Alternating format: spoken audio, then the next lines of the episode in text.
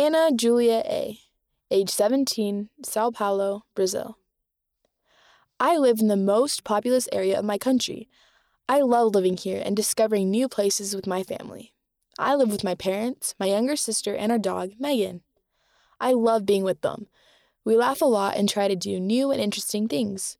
We like some things better than others, but the experiences stay with us forever.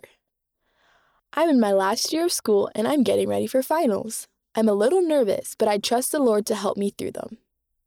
I love going to church every Sunday. There are a lot of young people in my ward, so the activities are fun. The youth around me help me stay firm in the gospel. I can tell they have a lot of faith. I'm preparing to serve a mission.